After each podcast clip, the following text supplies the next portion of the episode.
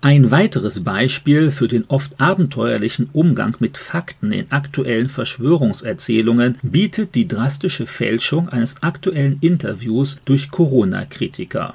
Zitat Alle geimpften Menschen werden innerhalb von zwei Jahren sterben, sagte der französische Virologe und Nobelpreisträger Luc Montagnier angeblich in einem Interview. So wird es zumindest massenhaft in sozialen Netzwerken verbreitet. Es gebe keine Überlebenschance, wird der Virologe angeblich zitiert. Außerdem führe erst die Corona-Impfung zu Mutation des Virus und würde einen tödlichen Verlauf der Erkrankung fördern. Zu den Behauptungen wird meist ein Video geteilt, das ein Interview mit Montagnier zeigt.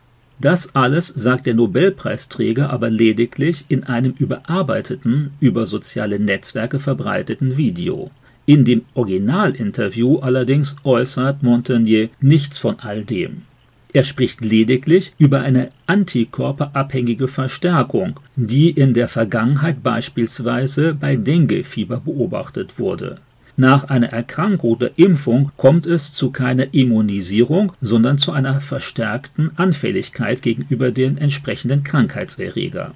Dieses Phänomen der infektionsverstärkenden Antikörper ist jedoch bei den Covid-19-Impfstoffen bisher noch nie aufgetreten.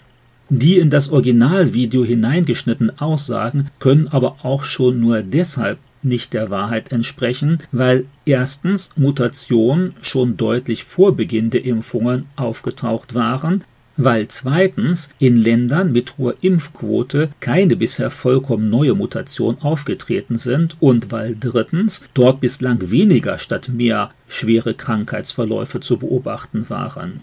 Doch auch der deutlich öffentliche Hinweis des renommierten Virologen auf die Fälschung seiner Aussagen hat fast nichts an der massenhaften Verbreitung des gefakten Videos geändert. Viele Menschen forschen offensichtlich nicht nach, wenn eine an sich überraschende Meldung ihren eigenen Vorurteilen entspricht. Christen sollten solche Beispiele von weitgehend frei erfundenen Verschwörungserzählungen eine Warnung sein, gründlich mit den Informationen umzugehen, mit denen sie ihre Meinung begründen, und nicht selbst mit Spekulation und Falschaussagen zur Irreführung anderer Menschen beizutragen. Jesus Christus, der die Wahrheit in Person ist, Vergleiche Johannes 14, Vers 6, verpflichtet alle, die ihm nachfolgen, sich ebenfalls dem Standard der Wahrhaftigkeit gegenüber zu verpflichten. Wer Meinungen glaubt und weiterträgt, die sich bei gründlicher Prüfung als falsch herausstellen, der wird schuldig an dem Schaden, den sie im eigenen Leben und bei anderen Menschen auslösen. Für den, der nach solchen falschen Informationen handelt, kann das zu Depressionen und Ängsten führen, aber auch zu körperlichen und mentalen Schädigungen. Ist der Verbreiter falscher Nachrichten als Christ bekannt, schädigt er durch seine Aussagen zusätzlich der Glaubwürdigkeit der Bibel und des christlichen Glaubens.